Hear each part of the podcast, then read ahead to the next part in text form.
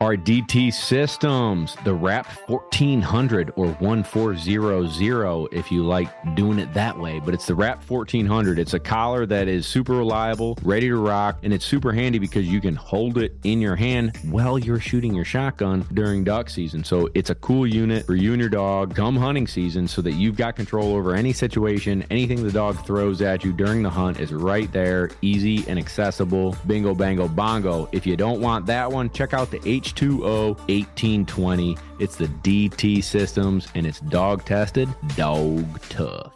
Hashtag man's best kennel. It's Gunner Kennels, baby. It's a kit we had Addison on the, the podcast, a phenomenal dude, always innovating our industry. And one of the things that he brought up is it's a kit. It's not just the kennel itself. You've got the fan 2.0 for your summer, right? Like it's hot out. We got to keep that dog cool. In wintertime, you got the all weather kit. Keeps that core body temperature in there so the dog doesn't have to work as hard to stay warm. They also have the magnetic door accessory that keeps that body temperature in there. And then the straps. Everybody thinks like, oh, I'll just go to Home Depot and get the cheapo straps. Well, listen, they developed these straps so that basically you can lift a VW bug with the two straps. So if you were to get in a car accident on the way to the duck blind or the training grounds, that dog is going to be beyond strapped and stay safe. Check it out. Gunner Kennels, baby. Slide in the DMs. We'll hook you up.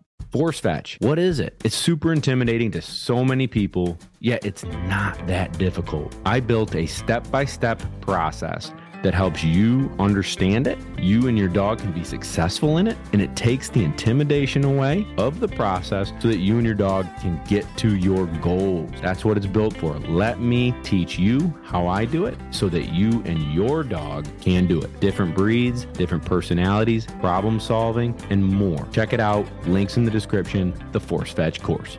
Baby.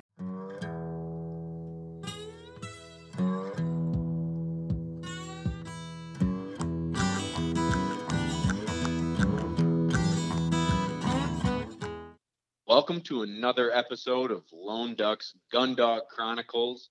I'm fired up here. I've got my buddy Blaine Tarnecki from Hudson River Retrievers and my brother Kevin on the line.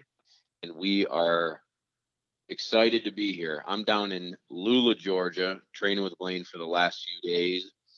He's preparing for the 2019 HRC Spring Grand. Uh, so we're excited to talk about that with him, hear about his prep, the dogs that are running, and we're gonna do a little shot for shot with you. Some questions for Blaine, some questions for me. Um, Kev, how you doing, big guy? How's New York? Good man, life's good. Got myself a little uh, Bulleit bourbon here, feeling good.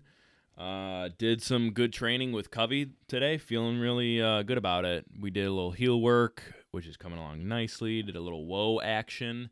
I think she's gonna be a nice little dog and uh, I'm looking forward to when you come back up north to do a little, um, you know, live flying pigeon work and and really hone in on her pointing, setting, whatever.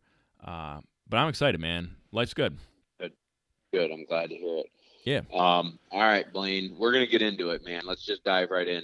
If you could do me a favor, tell everybody a little bit about yourself and how you got started in training. Well, it was pretty uh, pretty interesting. We had a public uh, watershed lake that a few of us hunted uh, years ago, and I hunted with a Boykin back then. And uh, over the course of a two or three year period, we would come back to the boat ramp after a hunt, and I saw you know another boat with a Boykin in front.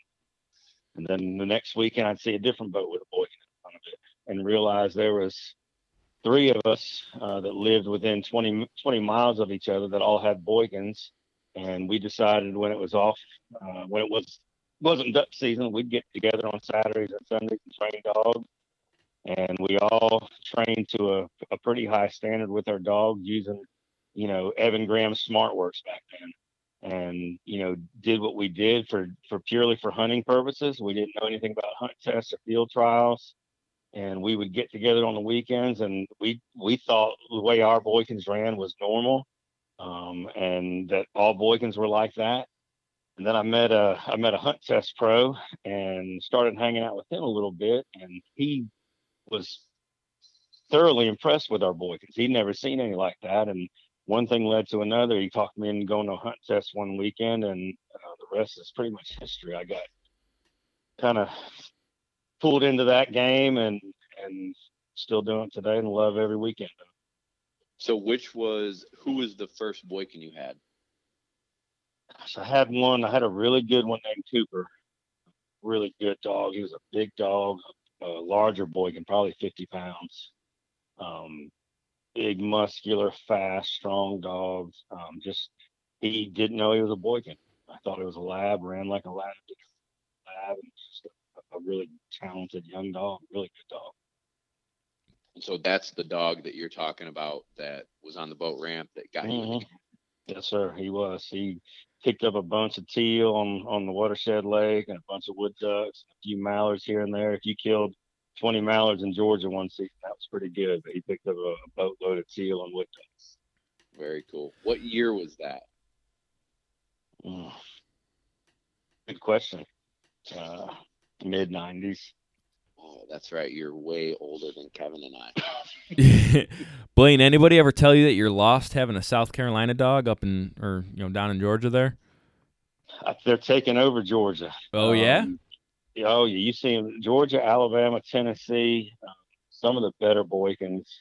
Uh, one of the better Boykin breeders uh, in the country is from the Nashville area. Um, has probably bred some of the better dogs in the country. Has probably the one of the best females that ever test. Was the youngest female HRCH uh, female. Uh, Boykin was the first uh, Boykin to get a Master Hunter Retriever title um, Boykins weren't allowed to run AKC hunt tests until, gosh, probably the last 15, 20 years is when they started on that. And Cinnamon uh, was the name of that dog, uh, owned by Kim Smith. They called it the Bon Bon dog. She was pretty fat and looked like she just sat on the couch and ate bonbons all the time. um, so they called her the Bon Bon dog. But she she uh, actually was on a couple Drake waterfowl shows and No way. That's um, cool. four, 14 month old hunt retriever champion, uh, 20 month old master hunter retriever. She was a, a machine, loved water, loved ducks, great dog. Um, but she produced some really, really fine boys. A lot of boys in my kennel now are, are, are out of cinnamon or cinnamon daughters. My, my dog Trouble's out of cinnamon. Buck is out of cinnamon. Um, one of the more talented boykins in the world right now. So she produced really fine dogs out of West Tennessee. So, So let me slow down real quick. For anybody who's listening to this that is unfamiliar with a Boykin Spaniel, can you maybe describe the look and the personality of a Boykin? sometimes the personality we talked about it yesterday and today was a mini Chessie, um, and a lot of a lot of the things they do. Um, cool little dog. I think it's a true versatile breed. I think the term versatile breed is used a little too loosely with some dogs um, that really aren't versatile. Um, they may do one thing pretty well, and then they do other things a little bit below average. But I think a Boykin is uh, a truly a versatile dog most of them uh, just have a great desire for water, for ducks, love to retrieve. They're naturally good quartering dogs and upland dogs, great flushing dogs. Um, a lot of people up in the Northeast, especially that fall turkey season, use Boykins uh, as turkey dogs to break up big flocks of turkey and, and get them spread out and then sit by their owner as the hunter calls back, uh, you know, the, the gobblers. Um, they were you know, originally started in South Carolina, like everybody knows, and uh, an older gentleman uh, got started with the breed. I can't remember the year, but it's a, a fairly young breed. That he wanted a small, compact dog that could go in a small canoe and paddle through the swamps of South Carolina and pick up wood ducks for him. Um, and so typically the average size of a male is going to be between 35 and, and 45 pounds. Um, your females will be slightly smaller. Their coats vary gosh, you see, you know, in my kennel, you'll see some really tight curls. You'll see super straight, longer hair, um, wavy hair, uh, just all different types of coats. They're all brown. Um, no other really distinguished markings on them. They we docked their tails at, at two days old. They look like a, you know, a larger English cocker with, you know, just a. Some of them have a real a real thick coat, um, almost like a, a water spaniel or a Chessie um, seem to do a little bit better in the cold weather, but a great little versatile dog. Blaine, you think they'd That's- do okay in cold weather up north? I'm talking like I cold, think- cold. Yeah, yeah. I mean, some do, and you know, I've seen labs. I've seen some labs that don't do real well in super cold water, and I've seen Boykins that don't. Um, Yeah, that's I've fair. Owned. good point. I've owned two that are my best hunting dog. Um, passed away a year and a half ago to cancer. He didn't care how cold it was. Uh, we hunted a lot in northern Arkansas in you know sub freezing weather for weeks at a time and, and super windy weather and breaking ice. And, um, doing all that kind of fun stuff and and big open rice fields with white caps on them, you know, certain days, and you know he didn't struggle with that. Uh, and it just it just can depend on the dog individually. Um, ideally, they're more suited, I think, for smaller water and swamp hunting and and work like that. But I've got a I've got a good client up in Maryland that hunts Chesapeake Bay with me. Um, And Really? he hunts hard, 50 days a year on Chesapeake Bay, and he's a machine. Um, so they can do it. Uh, it's really how you raise them and, and train them. Blaine, talk to me about Drake a little bit. I f so, as you know, and as our listeners know, Lone Duck started with the idea of the unspoken bond and the relationship we have with our dogs and the memories we make. And I feel like Drake was that once in a lifetime, if you will, dog, that dog that really went from being an amateur trainer and took you to the next level. Will you tell his story a little bit, please? Yeah, sure. He was uh the, the funny thing about Drake and everybody in the Boise community knows him. He was an Open National champion, a very young HRCH dog. Um, just a, a phenomenal dog. Could mark. He could, you know, if the AKC would allowed it, he could have run a Q and finished a Q. Um, he could mark big marks and swim big swims and do all that work. Uh, the best thing about him was his hunting ability. He was just a good hunting dog. Uh, we hunt a lot of real tight, thick, swampy areas in, in the south, and um, you know, wood duck flight early in the morning would be, you know, barely light enough to see, and the dog just knew where ducks were. You didn't have to see them. You didn't have to watch them hit the water. Uh, you could shoot three, four, five ducks in a volley. And you never had to handle the dog. You just got the duck out of his mouth and set him on the next. He knew how to find ducks you know there there's certain things that are only learned through experience but he uh, he hunted a lot and, and through that he just knew how to find ducks in the swamp you didn't have to blow a bunch of whistles you didn't have to holler you throw rocks in the water uh, he was going to go get your birds and it didn't really matter what was in the way um, we had a, a story one time we were we were hunting a, a good little mallard hole and killed a drake mallard and it dove and got underneath the bank and there was a a cutout that was from the pond that went up underneath the the ground um, through a big, I guess through the root system of a, of a tree, and that duck dove and went down underneath there. Well, that's a good thing about the small boy because they can get in tight little spots, and he smelt where the where the duck had gone, and he went under the water, and I could hear him. I was worried he was going to die up under there, but I could hear him splashing where I guess the water level was underneath the ground, and finally caught that duck and found that duck underneath, you know, that embankment and brought it back out. I mean, he was underwater for I don't know how long, um, and just dug that duck out. And so there's so many times that he would get. You didn't lose a duck if he was hunting with you. You didn't lose a duck. They have an incredible um, nose, and so you know, trailing a duck on the water through grass, you know, diving under and finding them. He was he was good at everything he did um, exceptional marker. He would he loved the dove field. He would sit in the middle of a dove field on a hay bale and pick up doves for everybody. And, and opening weekend of Georgia season, it might be 95 degrees. Um, and that's you know one thing about the Boykin breed is they're so they're very heat tolerant. Um, and they do well in the heat. They don't, you know, they don't get as hot as quick as a lab. And, you know, that's, you know, part of the allure for them was for the, the Southern dove hunters and dove hunting, a big deal down here. And, a lot of guys, especially in South Carolina, belong to these real, you know, these real nice, uh, big time dove clubs, and they want a Boykin because they know they're going to be able to last through the heat, and get the job done. That's cool. So after you, what year did you win the Open with Drake? That was uh, that was 2015.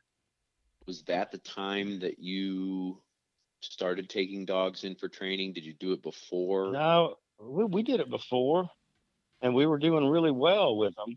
Um, we were we just had a knack for making hunting retriever champions at Boykins, um, where really not many people were. There were a few amateurs that had, you know, one or two dogs that were doing well with them. Uh, no other pros in the southeast really wanted to to mess with them. Um, just you know, for one reason or another, they thought they were too difficult to train or weren't built for that work. And you know, the ones that were doing it weren't willing to adapt their styles at all to, you know, to deal with the Boykins, some of their uh, their little issues and, and oddities, and and you know, weren't really making good dogs out of them when we started doing it. And the reason I started taking dogs was mainly because I saw these voices at hunt tests when I started running them, and they were terrible.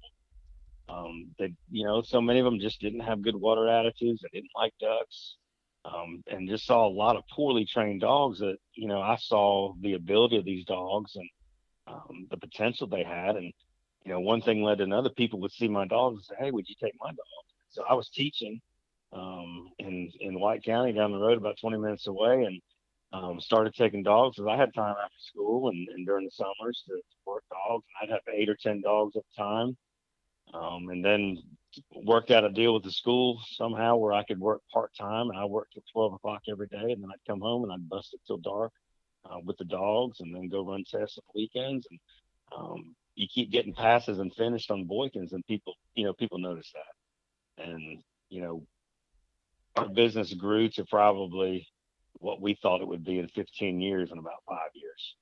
Um, and today, you know, it's I feel like we're thriving, and, and Boykins is what us. That's cool. Um, when I got down to South Carolina three years ago, I feel like then it was starting to emerge. You were really hitting a groove with your business, and people were realizing what a Boykin could do. But when I, I, I feel like there was this sentiment that Boykins weren't maturing until four years old, and they were still running junior level, started level until then. And then they were starting to mature, and people would push them a little bit further as they aged. And you kind of showed people that you could do it different. You could do it quicker. You could you could put them on a I wouldn't maybe say a faster pace, but you were able to accomplish more at a younger age through your teaching methods than most people were or most people thought they could get a Boykin could do could do it. Does that make sense? Yeah, I think I think people had low expectations of their own dogs. That's kind of what I I'm trying to get at. Yeah. I think it was they they weren't expecting them to do great things. They just were having fun, and if the dog picked up the bird, they were great. And then you came to town and were just crushing and all these dogs were happy and successful and working hard. And you you i feel like you single-handedly upped the expectations for the breed. Blaine we i always just yeah sorry man. What do you think you did differently than people with boykins before right like like i people... feel like if if and I, I guess i don't know pardon my ignorance but like it sounds like you just absolutely turned it on its head. Like, what were you doing different than other trainers before that, like, maybe just completely set you apart? I think the few pros that were training Boykins um, were training them like a spaniel rather than a retriever, and we didn't train them like a spaniel. That may or may not make sense, but um, people people thought that they couldn't handle the pressure they couldn't work through it.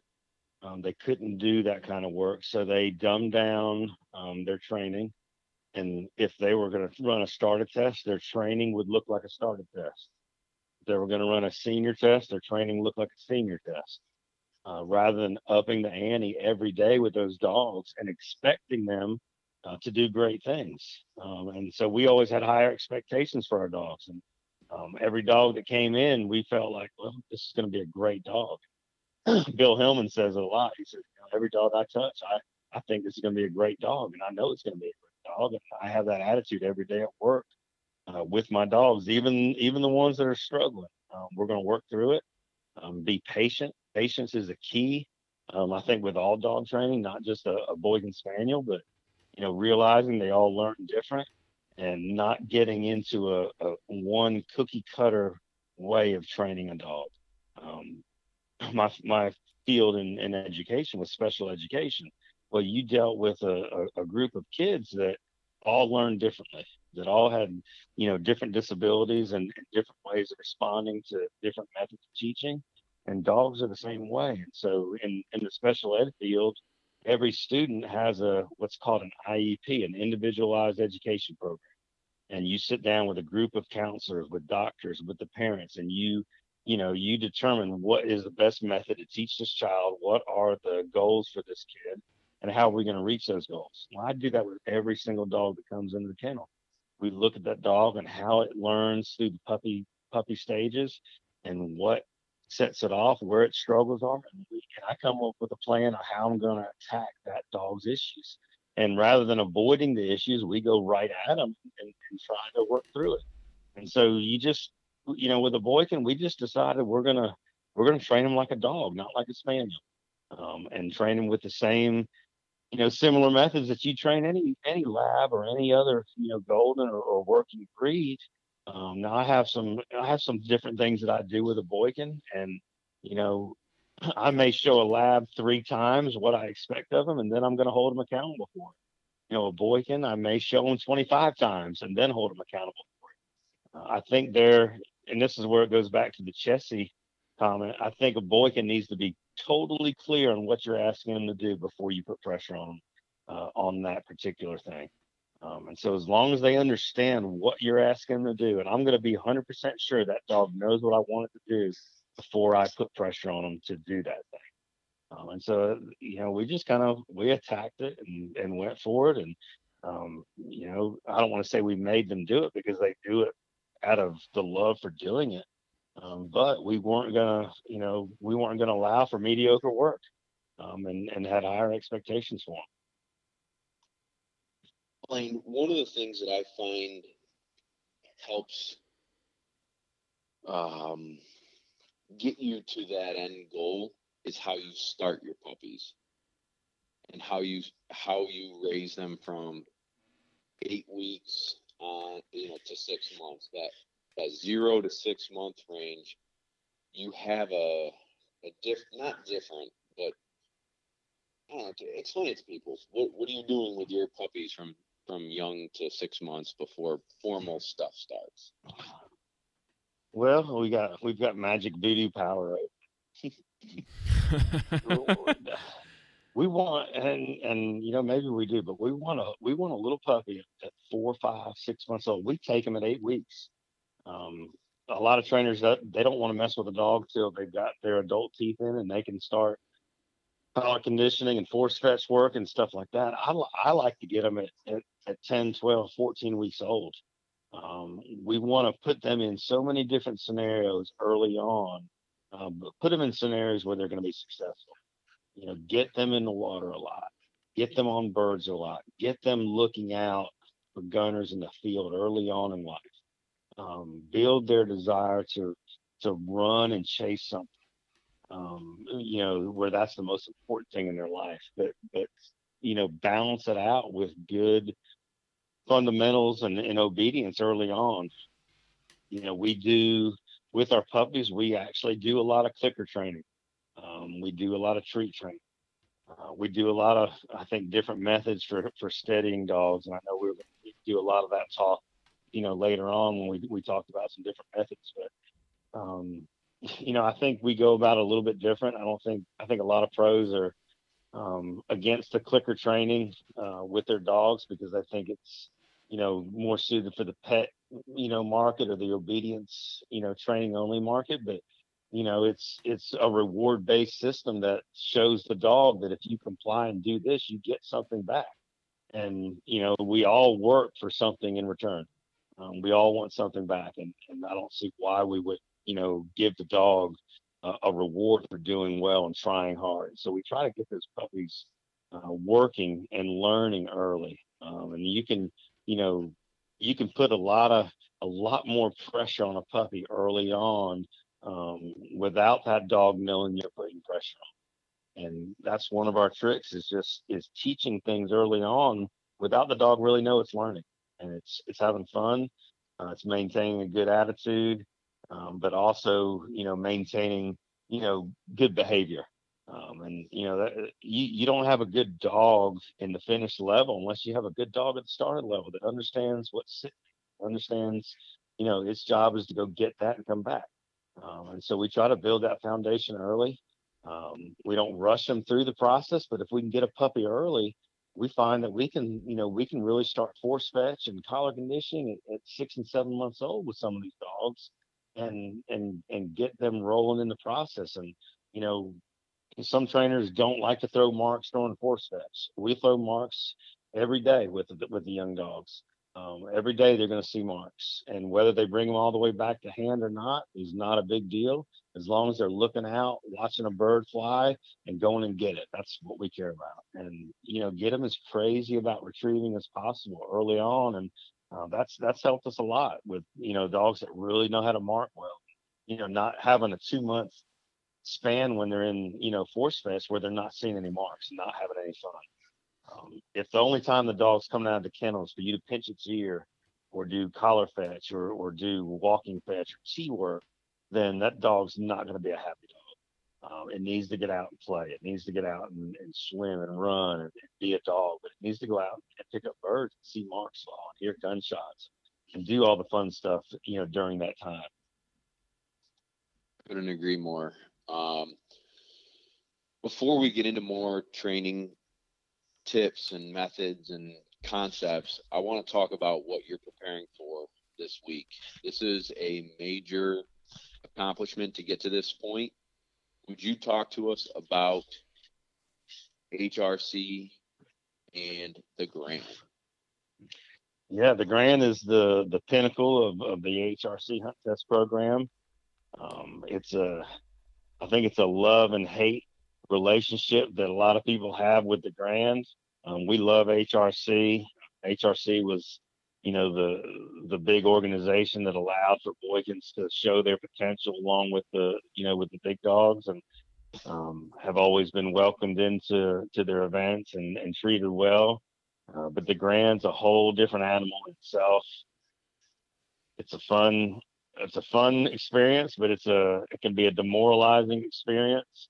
Um, it's it's tough. It takes a it takes a good animal, regardless of the breed, uh, to get one of those green ribbons. And, and you know, a Boykin. There's only been uh, a handful of, of Boykins ever to, to, to get to the fifth series uh, and and and get to that moment and get to that time. And it's it's a tough deal. Um, they're not they're not looking for your everyday um, average finish dog. It takes a it takes a very strong marking dog. It takes a very well behaved dog. Uh, it takes a, a, a very a sound uh, dog that you know stops every time you blow the whistle and takes your cast. Um, they're not looking for scallops. They're not looking for cast refusals. They're not looking for big hunts on a mark. Um, they're looking for a, a, a fine dog, and it's a heck of an accomplishment to get a grand pass uh, on any of the dogs. Uh, but a Boykin uh, is, you know, it's tough. They're, you know, their size limits them at the Grand. Um, the Grand is not set up uh, so much for a Boykin. You know, they they're putting you in in tough hunting situations where there's a lot of cover. Um, I've run Boykins in, in in grand blinds where I couldn't see my dog for part of the part of the way, uh, where they couldn't see the whole mark just because of their size um, we might be down in a little depression in a field, and and you know that's where I, probably where I would have set up to hunt to to be hidden, and so the dogs need to be able to do it, but to you know for them to see over you know 40 or 50 full body goose decoys in front of the line and, and, and see marks you know come out from really inconspicuous places. At the grand you don't you don't see a holding blind in the field. Um, the judges and, and workers get there two days in advance to to to think through their marks, and they're putting their marks where a dog does not want to go, um, and they're putting their marks with a lot of uh, a lot of stuff in between the line and the bird. And you got to just have a, a dog that's not afraid to push and not afraid to you know to go where it's supposed to go and go straight. How many series are in the Grand, and what do each consist of? Well, you're going to have five total series you're going to have four retriever series. Two of them going to be water series. Two will be land. And then on the fifth day, if you're you're lucky enough to to make it that far, um, you have an upland series. And in the upland series of the Grand, you're going to have um, three basic com- components. You're going to have a walk up, uh, you're going to have an honor, and then you're going to have a, a, a test to show uh, the ability for a dog to quarter a field, to work some cover, find a bird, flush the bird, and be steady to the flush. Um, and so it's a pretty tough. You know, there are a lot of dogs are lost in the fifth series because you crank down on these dogs so much uh, to get them, you know, tight enough to to run the retriever series, to run good land lines, um, and to to be, you know, rock solid, steady on the line. It, a grand judge doesn't want to see a dog bouncing around at the line. They want to see a dog that's quiet um, and sit still. Um, that's not going to spook, you know, game in a hunt. It's not going to disturb the other hunters. It's going to be uh, a, a, great companion next to you. But then on the fifth day, we're asking them to, you know, to get out and, and be a little bit free and run around and look for birds. And, you know, a live chukar is going to flush out in front of them. And man, that's a, a lot of temptation for a dog after he's been tightened down so much. And now you're telling it to get out there and, and hunt uh, and, and find a bird and get a live flush and a kill in front of them. And so it's, uh, it's tough. Um, the standard's high. The standard is much higher in the grand than it is in a, in a weekend finish test. And, you know, you know that going into it and, and you're either prepared or you're not. Um, and you have to have a good dog. During the retriever series, the land and water, what are they seeing? What do you like this this upcoming week at the H. Cooper Black in South Carolina? What are you expecting to see uh, the judges put out there? Uh, Cooper Black's a, a beautiful, uh, a beautiful place. Uh, built for retriever uh, work, built for pointer work. Great grounds, great water. Um, it's going to be a little different than a lot of grounds. We'll, we'll, talk about water first. Typically, the water in the grand is going to be swampy. Um, you know, lots of lots of trees, logs, lily pads, grass. Um, last last uh, fall, we were in Louisiana, southern Louisiana, rice fields, um, and it was uh, uh, you know it was like a duck hunt. Um, Cooper Black's uh, water's a little different than most grand water. It's it's bigger uh, more open water, more technical water. Um, but there's a few little little nooks and cranny on some of the ponds with some timber and some logs and, and stuff like that. But um, typically, you're going to be, you know, in some, you know, fairly thick, you know, water with with lots of debris and lots of stuff in the way. Um, the grand is for the marking portion of the test, whether it's land or water. You're not going to see a lot of tight setups. You're going to see three marks spread out um, they want to see a dog. They want to know if the dog really marked that bird and went to the area of the fall for that bird. And so they spread the areas of the fall out enough so that there's not, you know, confusion upon what bird they're going for. So they're going to be spread out. So, you know, think about a, a bird at nine o'clock, 12 o'clock, at three o'clock. You're going to see a lot of that at the Grand. Um, spread out, you know, with with with no gray area of where the area of the fall is. Um, and they're going to expect the dog to get to that area of the fall um, promptly and stay in the area of the fall and, and, and dig that bird out pretty quick. Um, they're not looking for big extended hunts, um, but they're not looking for you to handle either. They want to see the dog can mark. So that's why they spread them out so that they're not they're not trying to trick a dog. Um, you're not going to see, you know, tight in lines at the ground. You're not going to see tight hip pockets. You're going to see spread out marks. Um, you know, go get them. The distance max uh, the Grand is a little bit bigger than finish test, um, but they know where to put the marks. Those judges are spending, you know, a couple days looking at the field that they're given and looking at the body of water that they're given, knowing that they're going to stay there for the entire time. Um, difference between the, the Grand and the Master National um, is the Grand judges stay at the same um, piece of land or water all week and judge different dogs every day. At Master Nationals, you move with your judges to each flight, to each uh, different series. Um, and so at the Grand, they they want to know that they had a good test. So they're they're thinking through wind, um, they're thinking through where the sun's going to be, and you know, conditions change throughout the day. You, you can have a dog early on uh, in the morning run in in maybe better conditions than a dog that runs 75th that day, um, or you know, vice versa. You know, a lot can change at the Grand. A lot of people say the Grand's you know 70 or 80 percent luck um, on you know on when your dog runs. you know, how the birds come out. You know, did you have a hen mallard on that long bird? Because they're gonna going back to the setups, they're gonna hide those wingers so well that when your dog steps to gets to the bucket, he has no idea where the birds are. Um, in a weekend test, they don't take you know they don't take the time to brush in holding blinds. They don't take the time to build you know brush piles and move logs and move you know, and cut grass and do the things that they're going to do at the Grand. They're going to have workers there on Saturday with chainsaws, weed eaters, and and trailers. They're going to be moving cover. They're going to be creating cover. They're going to be making strips, um, making sure they get bird placement where it's going to be. It's going to take a good dog to get to that bird. You know, that's part of the fun of it. Is is you know getting a dog to learn. You know how to. You know the dog's got to swing with the gun good at the because they're not going to hear the wingers go off at 150 or so yards with, you know, with some wind blowing. Um, they're not going to look out and know, well, there's a winger hide there, so I know a bird's coming. Um, it, it's it's truly hidden marks.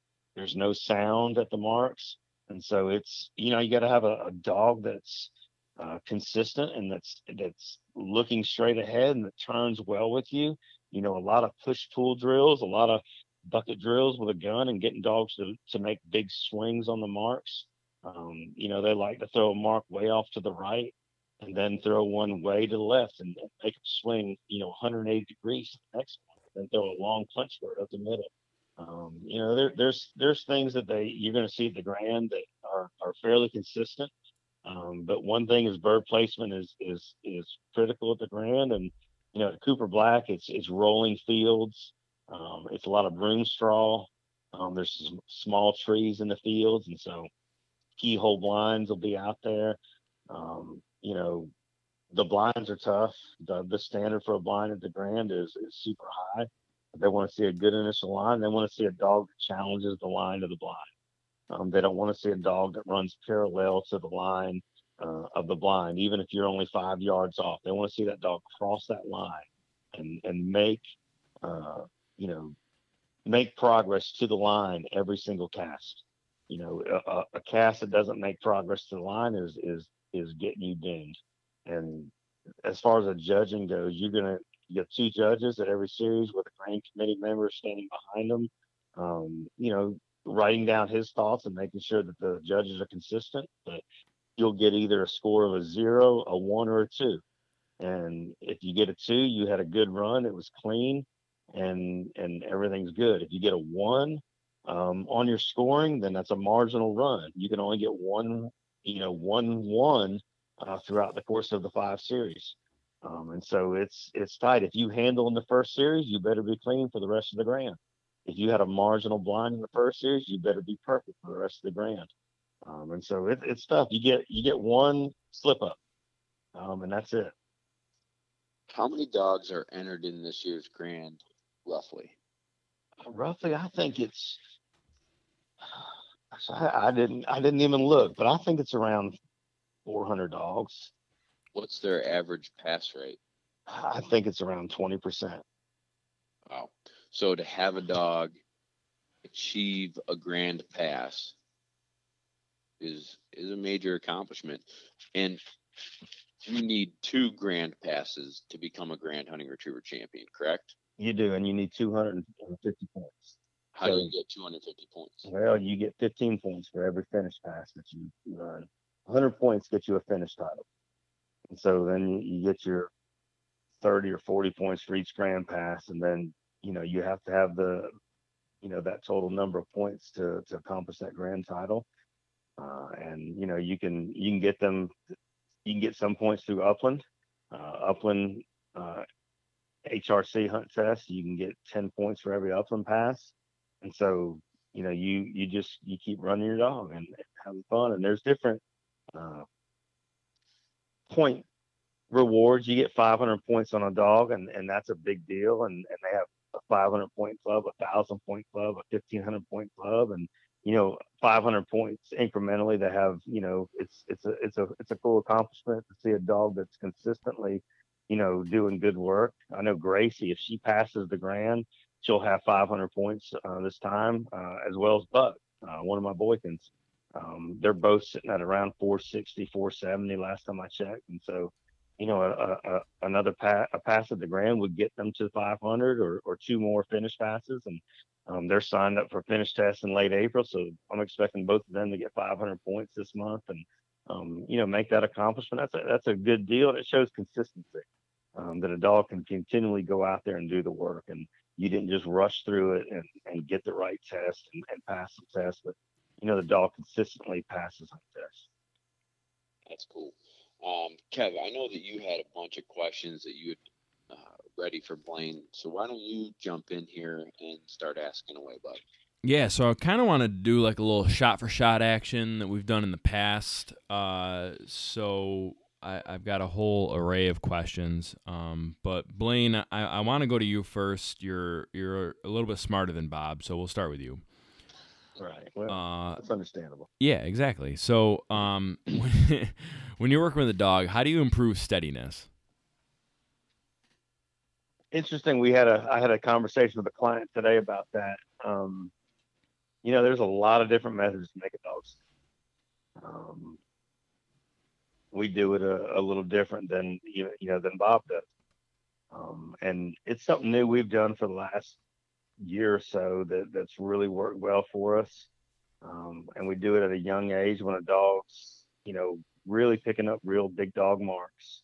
You know, maybe you know probably starting T pattern work uh, at that stage. We're really starting to hold them accountable to it. Um, and you know, we like to make the dog make the decision to sit, and so we don't have a lot of you know a lot of commands with the dogs. We walk up to line. We expect them to sit down.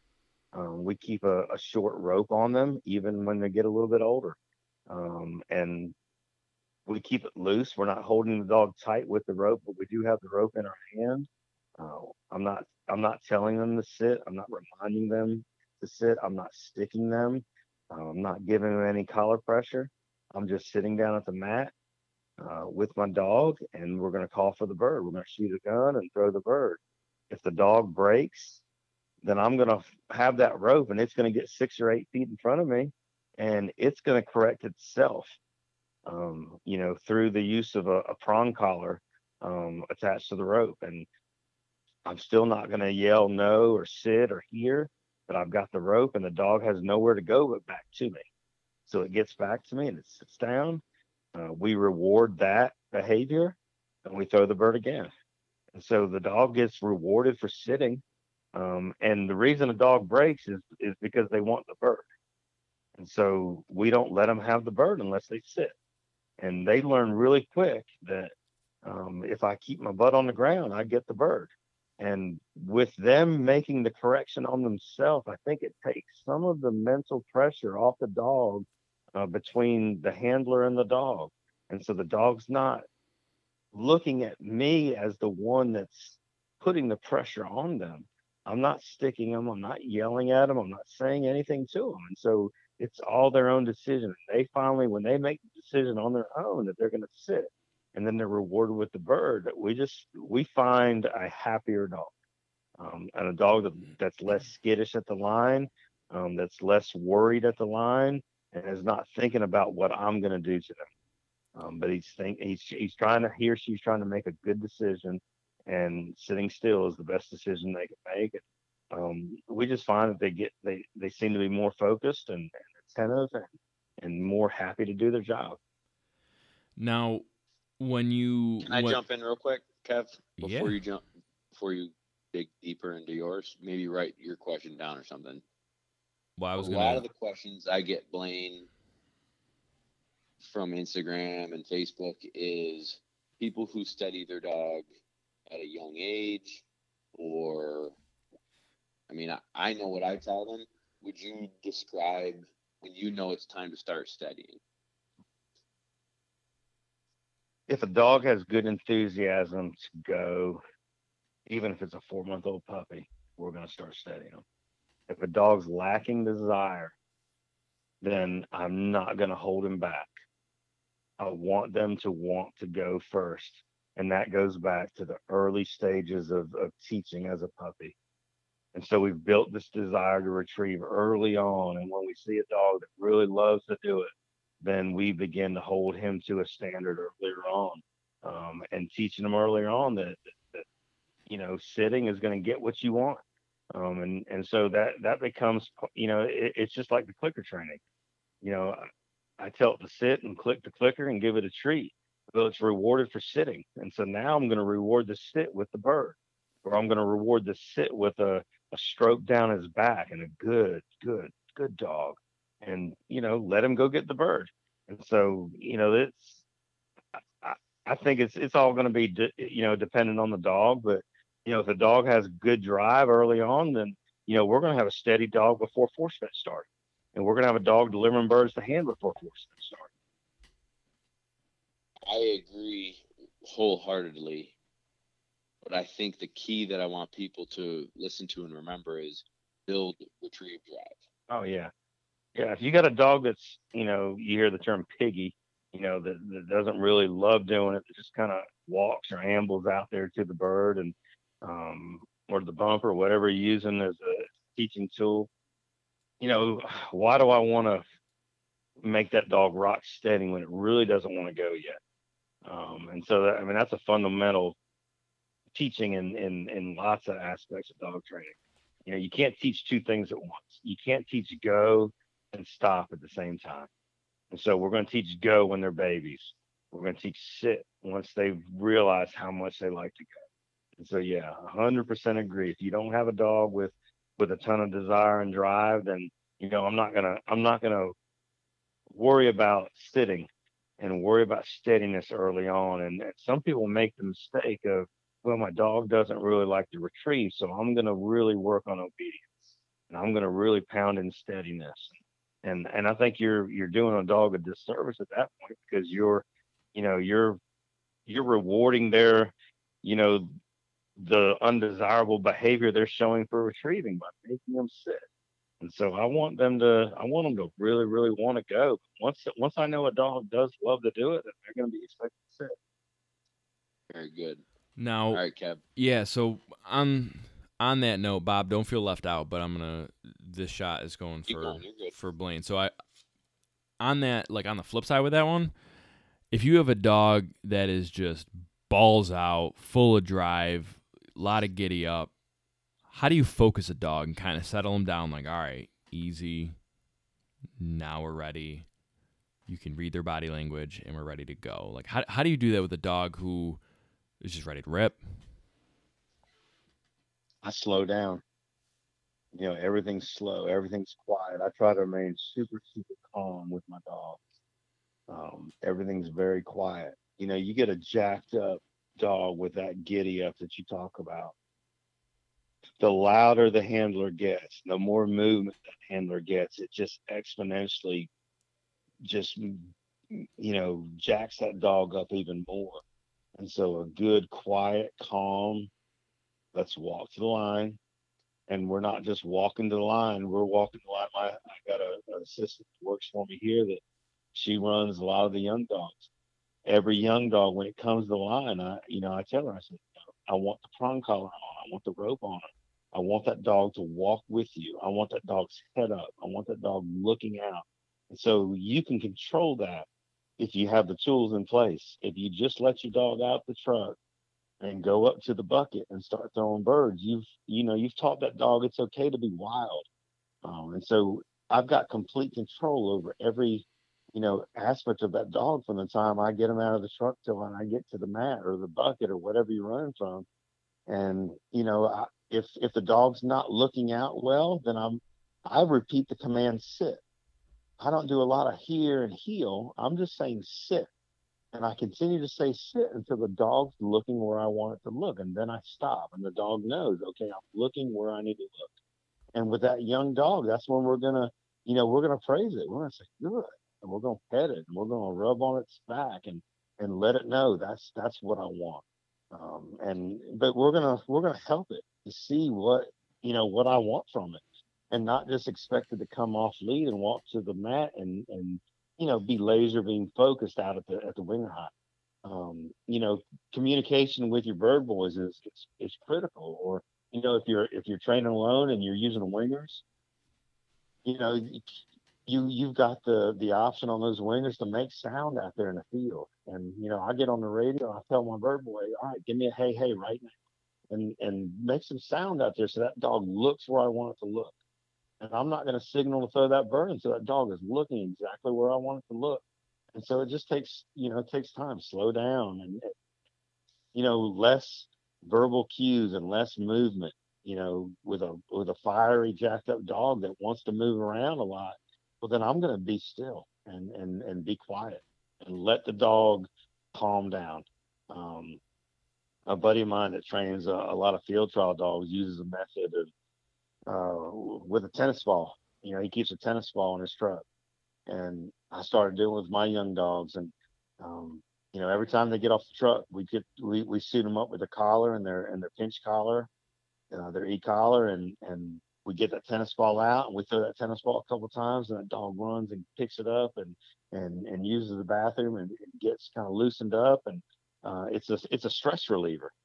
And so we're getting out, we're having fun and then we go do our work. And as soon as we're done the work, I don't care if it was a good run, a bad run, if the dog, you know, had some struggles and we had to, you know, administer some pressure and corrections. I don't care what happened. When we get done, we're going to get that tennis ball out of my pocket. We're going to throw that ball and we're going to relieve the stress again. And we're going to go back in the truck um, and, and just let that dog know, hey, good job. We're going to get after it again next time. Uh, no big deal.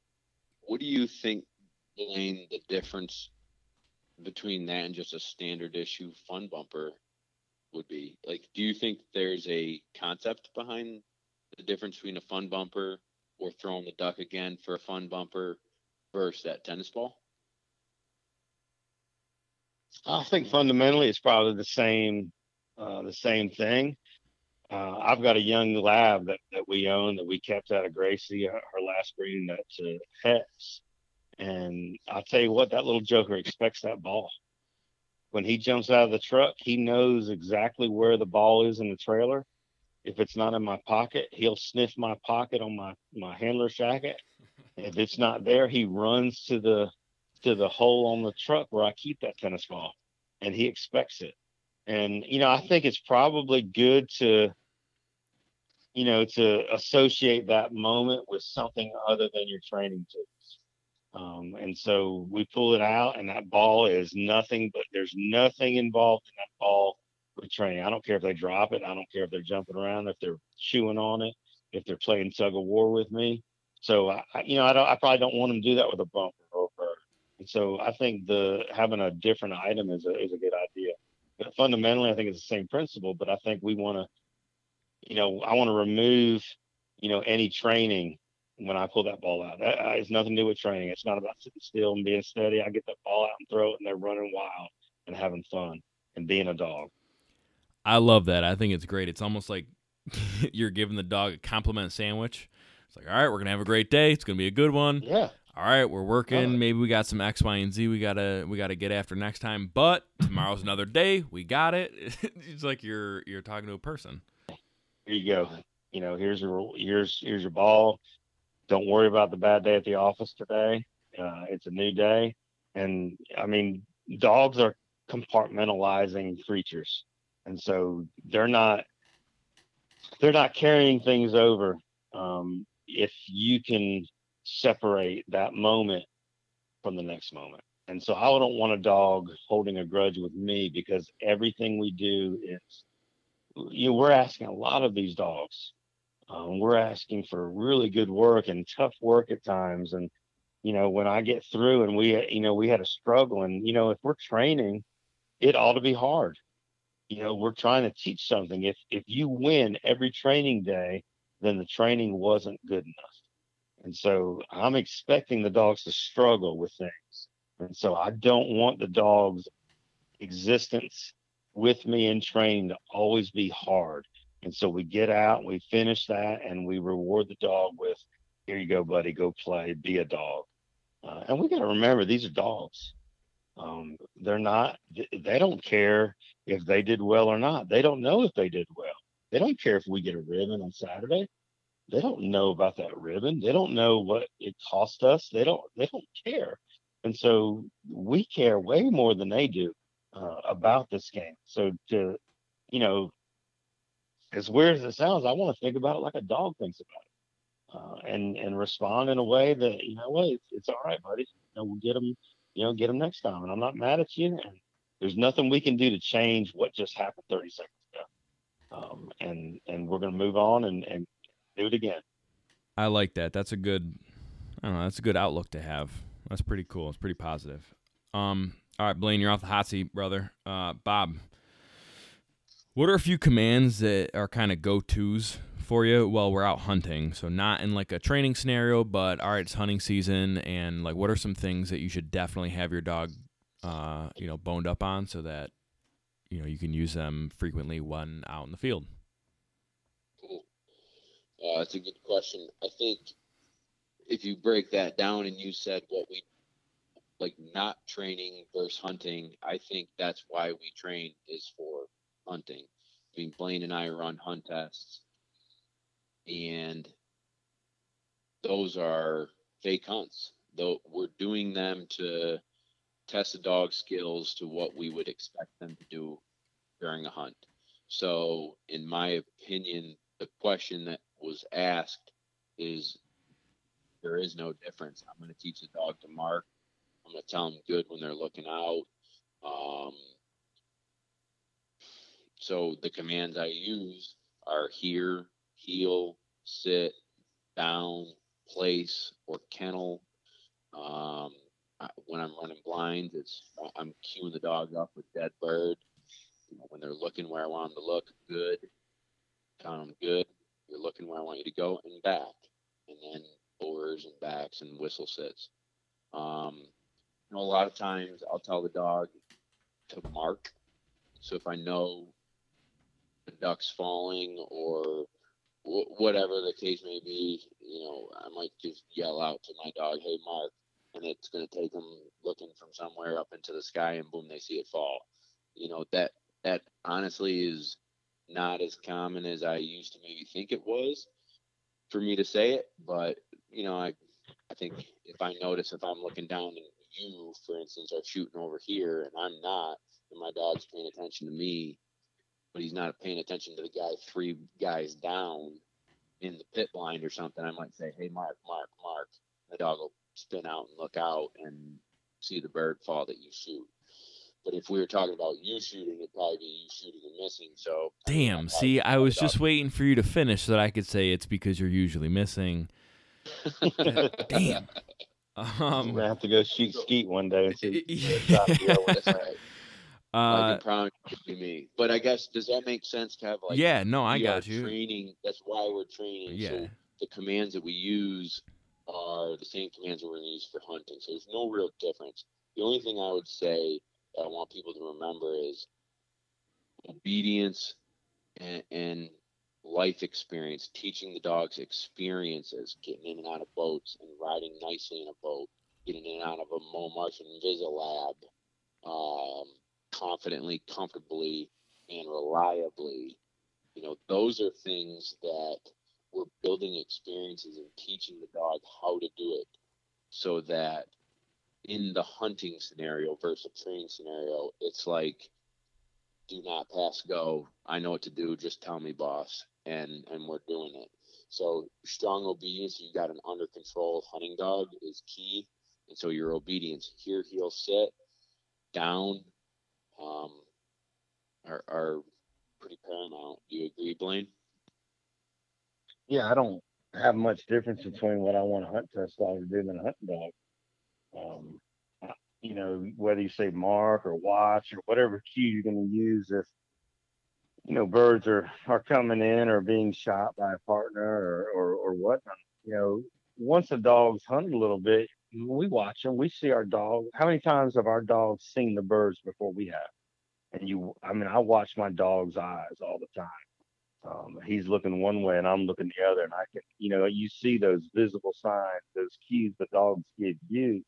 You know, when they hear a duck or see a duck or, you know, know a duck's coming, and and you know, it's just, I think a lot of it's experience. You know, you can train a dog to a seasoned or senior level in the hunt test world, and you know, I, I took a couple client dogs hunting this year. I took uh, opening day of dove season. We had we had a lot of dove shooting going on here, And so I was rotating dogs in and out that, that have never hunted before. That a lot of clients that just you know do it for the the sport of the hunt test and don't hunt. And I took a couple of HRCH dogs that had never been on a hunt in their life, and you know what? They struggled at first. You know, they didn't realize that they were just watching the sky, and there wasn't anybody out there to throw a bird. And there wasn't a winger. Um, and so it, it, it took them a, a, little while. It took them a few birds to to realize that you know they're coming from from the sky and just out of nowhere here comes a dove and you know I hear a shot the next you know the next dove stool down the the field the next hay bale and I you know the dog started to you know within 10 or 15 shots learning to to look out that direction and then you know I think they start to you know to to pair that up with you know a, a master or AKC style test where they get a shot in the field and you know they know to look out in that direction and that it's the same thing with a dove hunt. You know if you want to be specific about the type of hunting and you know you, you just need a dog that's that's aware of what's going on and awareness is built by you know experience. Um, you can't teach you know a dove flying down a power line in training. Um, it's it's a tough scenario to do um, but you know, get them out there and, and let them see it, do it. Uh, I took HRCH Heidi, one of my really nice Boykin females, on dove hunt this year. She had no clue what was going on. Um, she sat just as still as can be next to me, waiting on you know a, a, bird boy out in the field to throw a bird and and things to happen. And you know there were doves being shot all around. She didn't know what was going on, but you know after about 30 minutes of it, she you know figured it out and realized, okay, I'm looking up. I'm looking out, I'm watching, I'm listening. So I think a lot of it's just experience in, in the hunting situation and all the all the commands and terms we use day to day in training. And I know you said, you know, besides those things, what do we do? I think that's why we train them so that they can do it, so they can hunt, so they can do what they were bred to do. And that's watch birds and, and go get them for us. Yeah, no, that that totally makes sense. Um, all right, so so this next one is for both of you. Speaking of shot for shot, uh, what is your shell of choice, and then also your shot of booze of choice? My shell of choice is whatever Rogers has the cheapest per case. All right.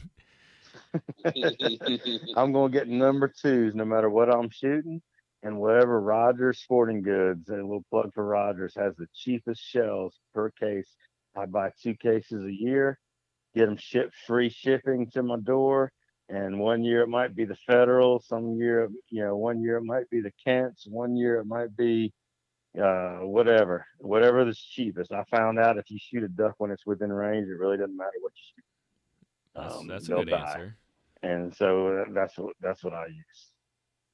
Do you two inch or excuse me, three inch twos? I use I do. I use three inch number twos. I shoot it. I this past couple years I've shot nothing but twenty gauge, and I, I enjoy hunting with my old Charles Daly twenty gauge, and um, been using it for turkey season this year. Um, but yeah, I shoot uh, three inch number twos for just about everything. I shoot three inch threes heavy metal. See, that, that's a New Yorker that makes way more money than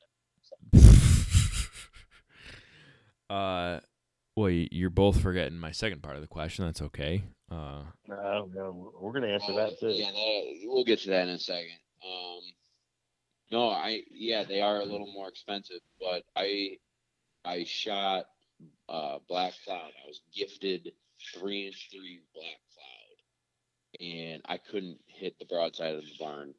I was on a bang up flooded cornfield shoot. I mean, ducks were everywhere. And I shot like 25 rounds of the black cloud and knocked two birds down. I went to my heavy metal and I knocked my, my limit out in like six shots. So I just think my gun patterns it well. And then I also think maybe even subconsciously I'm confident with it. And so I just freaking bang them. So if it ain't broke, don't fix it. I like the three inch threes from heavy metal with uh, and I shoot that Browning Citori. So big money. Big money. I bought it all used. bought it all used. Well, more importantly, let's talk about the Brown. Uh, brown Yeah, stuff. yeah, yeah. Well, you said before we started language hitting gap. record. Right now we're sipping on a little Blanton's that was gifted me for my birthday last two weeks ago. Uh, I like a good Blanton's. Um, and I tell you what, I my choice is a good old fashioned bird dog.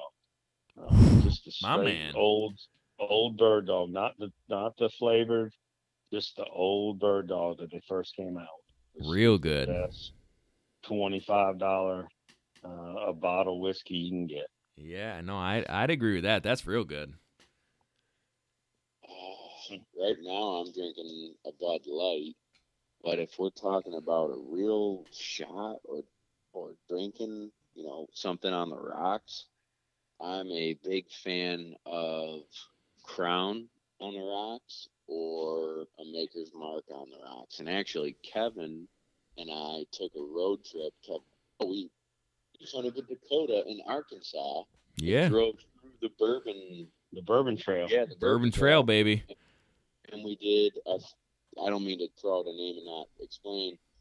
Blaine and I have a, a mutual friend that now lives in Alabama. His name's Dakota, and Dakota invited Kevin and I to Arkansas probably four or five years ago.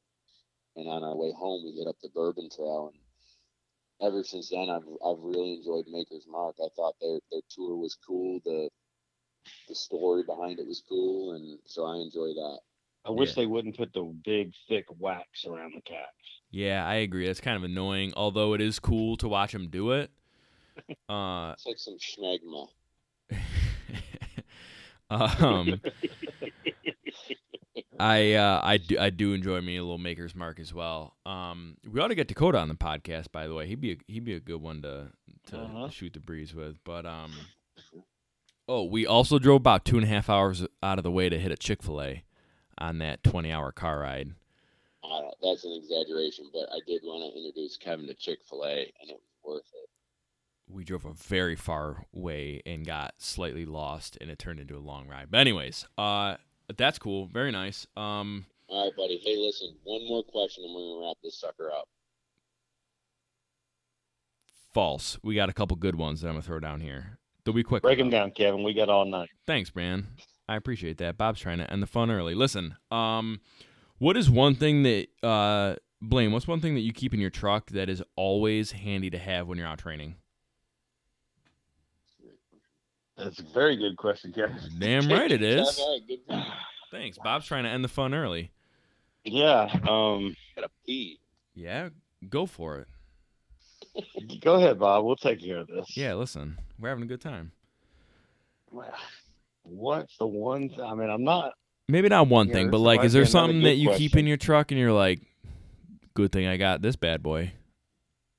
I mean, I'm not doing anything without my e-collar. Ever.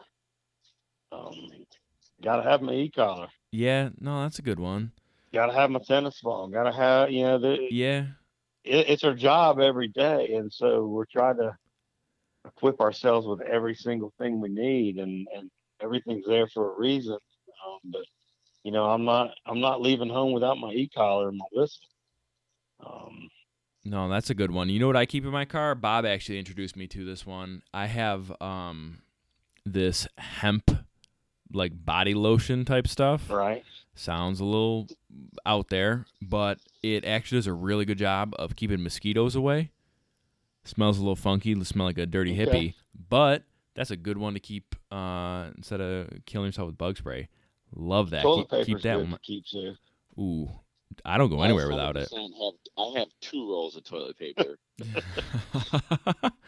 is that is that your your special something that you keep in your truck though, Bob? That's your answer. oh man, no. You know what? Blaine and I were talking about this too. We both have like brand new, nice trucks, the nicest trucks we've ever owned, and they are the most trashed inside right now than ever before. Your dog it's because- trainers. Well, it's like, man, it's it's 25 degrees out in the morning, and then it was 80 degrees out this afternoon, and so I've got shorts, Crocs, hiking boots, winter jackets, gloves, and then you know, so I- I've got a million things in my truck just to be ready for anything. So it's kind of hard to whittle it down. But as far as doing our job, I think Blaine hit the nail on the head. E-collar, whistle, and uh, and that's that's about it. And toilet paper. Yeah, and that's the thing. This time of year, we're on the road every weekend, Yeah. working Monday through Friday, um, trying to get the dogs ready for the weekend. And get home Sunday night at, at ten o'clock at night, eleven o'clock, twelve o'clock. And who's who's going to stop and clean the truck? No one. That's who. You don't have time. You gotta you gotta get back to the grind Monday morning and work on what you know what struggles you saw this weekend. Yeah. Um. All right. This one is also for both of you. Uh, hit hit a ranking on this one: dove hunt, duck hunt, goose hunt in the field. Top three.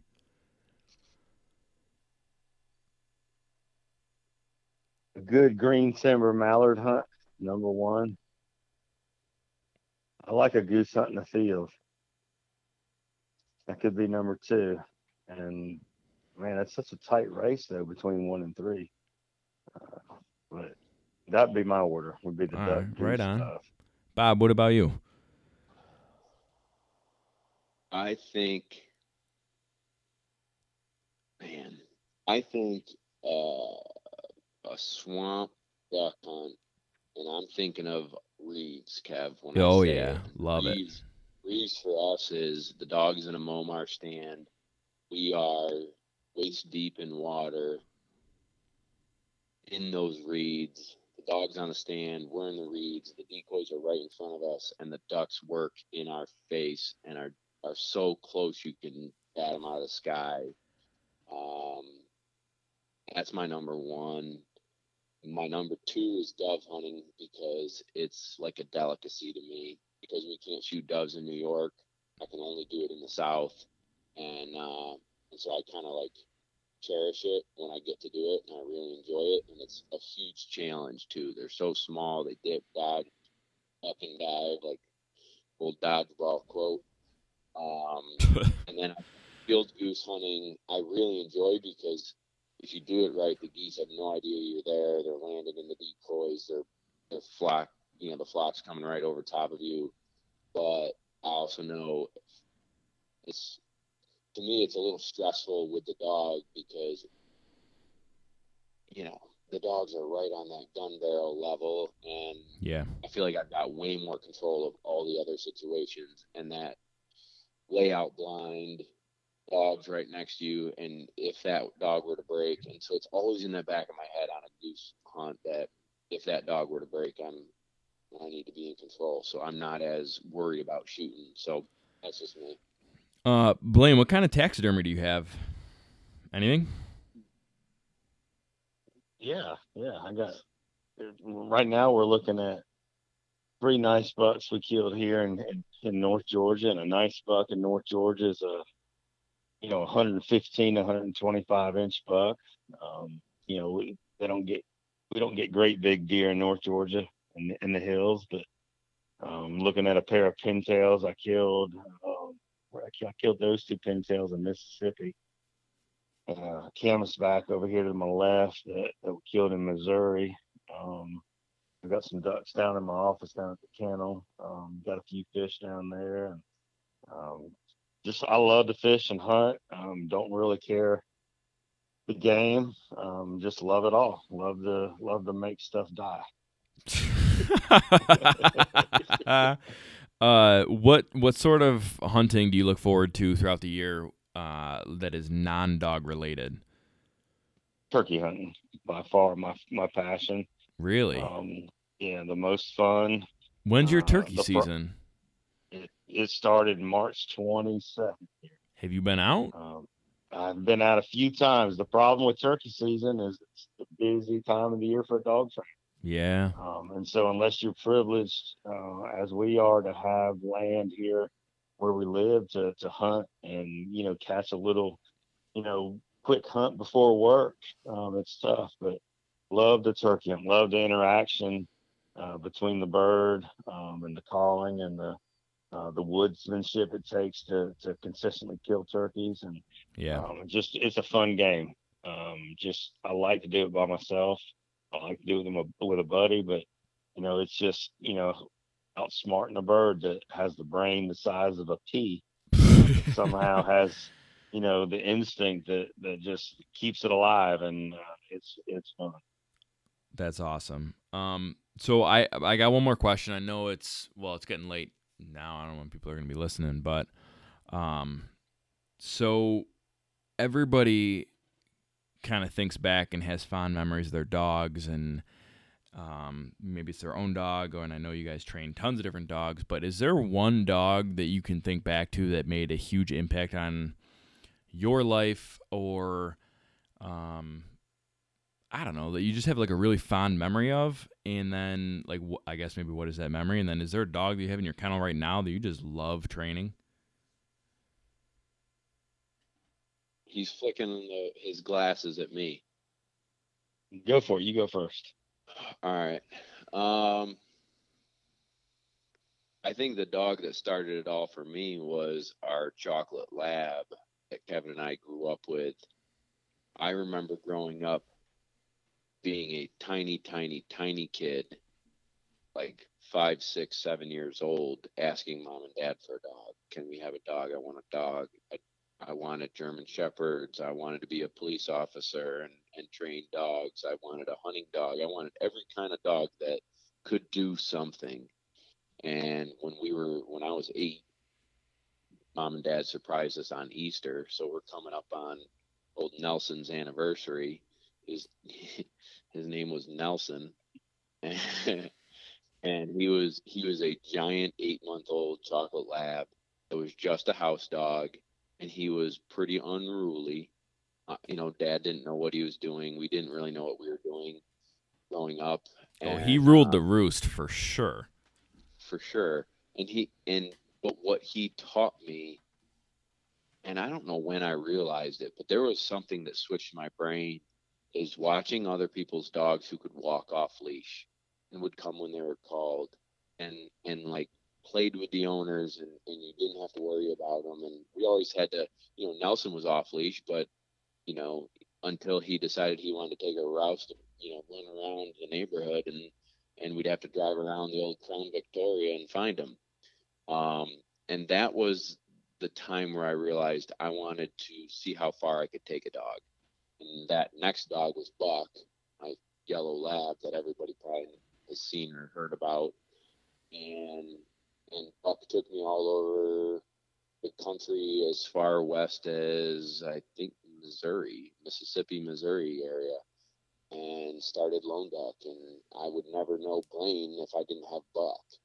And I never would know Dakota and hunted Arkansas with you, Kevin, if I didn't have Buck and started Lone Duck. And so I think Buck is and Nelson are, are really special. And then in the kennel right now, besides maybe Memphis. Yeah, besides your own dogs, I guess.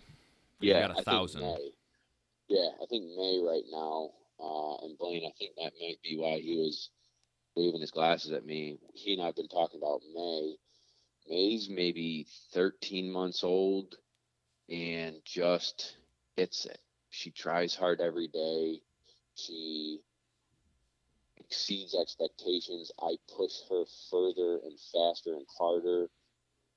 And I question myself sometimes should I push her this far? But then I I have the guts to to do it because I believe in her so much and it makes it really fun to pull her out of the truck and run her and see what she can do. And and at such a young age she's accomplishing things that Memphis is accomplishing at four years old with a master title and it may not be as crisp and perfect and whatever But you can see her little gears turning and learning every day.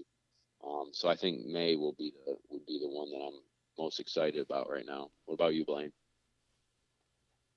I've got a, I mean, there's a lot of great dogs um, that I've got. You know what I like? I like a dog that, like you described in May, that comes out of the truck or the trailer and wants to work every day. They don't have to be perfect every day, but they want to try and they want to try to do good every single day. Um, and you know, you talk about Buck, I'll talk about my Buck. Um, I co-own a dog named Buck who just comes out of the truck almost every day of his life wanting to work um, and wanting to do well. And he does good work and he enjoys it. You know, it's it's a pleasure to get dogs out that want to do you know what your what your goals are and, and to know that you're accomplishing things that you know that somebody is is wanting out of their dog and, and to be able to achieve you know I, if if someone says I, I just want a really really good hunting dog then i want to be able to hand them a really good hunting dog uh, at the end of their tenure here. If they say they want a hunting retriever champion then we're going to do whatever we have to do. We're going to bust our tail every day you know to get a hunting retriever champion out of that little dog. You know that dog that that, that you open the door to the trail and they're busting to get out. They're not hid, you know, back in the corner of the the, the box, and you got to drag them out. Uh, you, know that that dog that, that wants to work, and that you know that's Buck. That's you know I got a dog named Penny who who's not here right now. That's going to be back after the Grand. That young 13, 14 month old boykin that and loves to work. Uh, to get out there and just smacks it every single day and and, and works hard and, and has a strong desire. And so you know, gosh, I, am not going to name one particular dog. I'll, I'll name all the dogs that love doing what they do and makes our days more enjoyable. And looking back on the day, you know, he, he didn't do perfect, but he gave it his all all day long. Uh, it, it's just cool to watch that. And it's fun. It makes the job fun. Well, that's a good answer. Um, Blaine, do you take any dogs that aren't Boykins? I do. I do. We we've got gosh, we've got 10 or 12 labs um, in training right now. Um, just sent a golden home, a good little dog. Uh, we're not uh, we're not Boykin only. Um, I guess we're Boykin majority, and that's what put us on the map and, in what we do and where we kind of grew our business from. But uh, we we train labs, and we train a lab like we train our Boykins, or train our Boykins like we train our labs you know, either way you want to put it. But um, no, we we we do do both. That's awesome. That's that's really cool. Um, I guess we can wrap up now though. Um, but Blaine, I guess give it give us a final thought, man. Like, how can people, if they're interested and want to get in touch with you, or are interested in learning more about Boykins, like, how can they find you? Uh, I, I give us a rundown, man. Yeah, you can find me uh, on my personal Facebook page, Blaine Tarnecki. Um, my dad's also Blaine Tarnecki. Um, so look for the the younger uh, one with a with probably a dog in a picture somewhere. Um, uh, we have a Hudson River Retrievers uh, page as well. Uh, we're on uh, Instagram at Boykin Guy. Um, you can find us there. Uh, a great research for anybody looking for a Boykin. Um, or just interested in the breed is the Boykin Spaniel Society.org.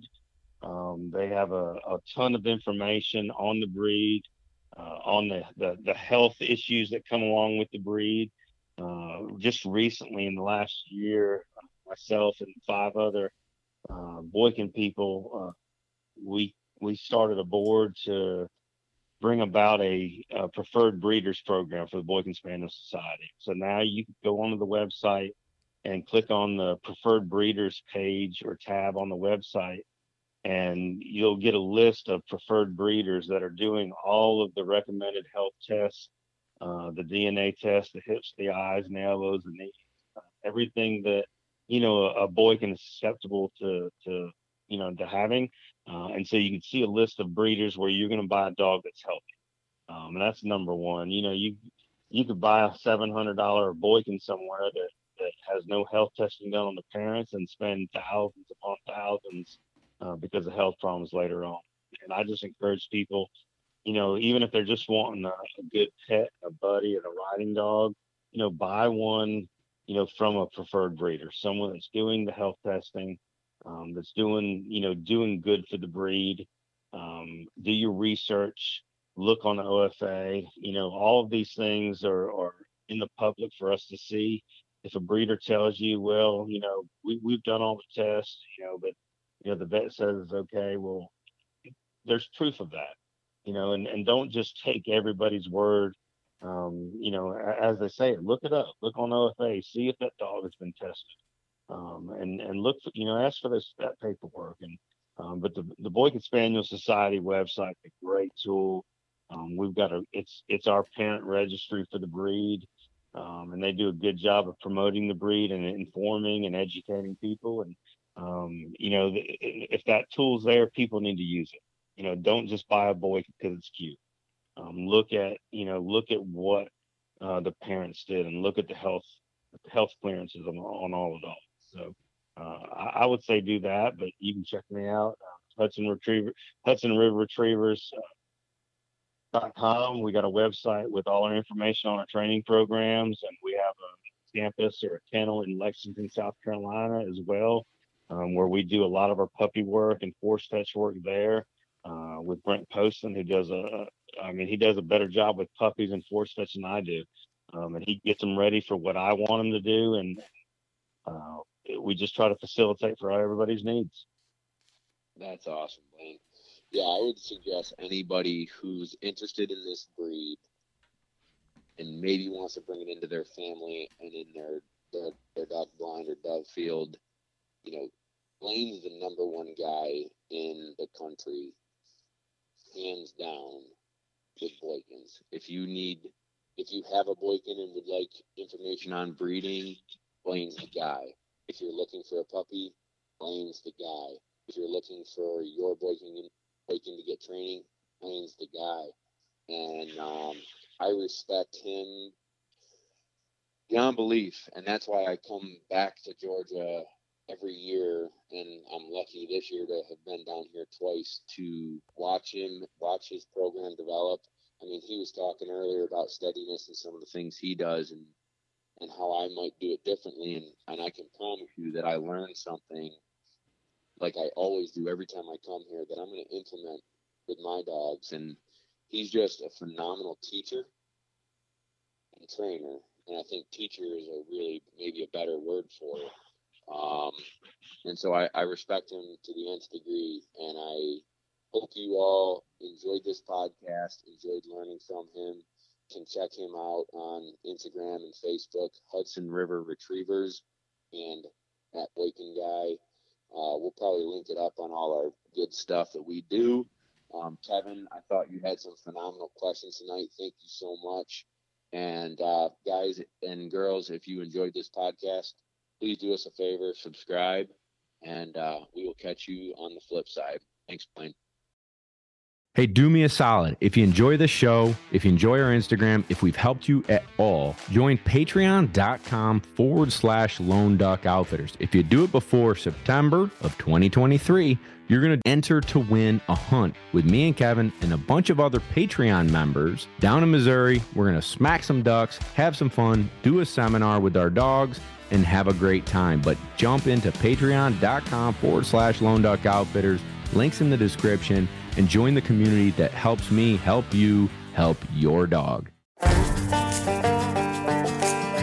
Hey, listeners, Nick Larson here, host of the Birdshot Podcast. As fans of this show, you may be interested in the conversations on the Birdshot Podcast, where we discuss all things upland hunting, from upland birds and their habitat and conservation to the shotguns, bird dogs, and gear used to pursue them. Whether you're a seasoned upland hunter or just getting started and wanting to learn more, I interview a wide range of guests, each with their own unique perspective and valuable experience to share. If you're on the hunt for more upland hunting conversation, please consider subscribing to the Birdshot Podcast today.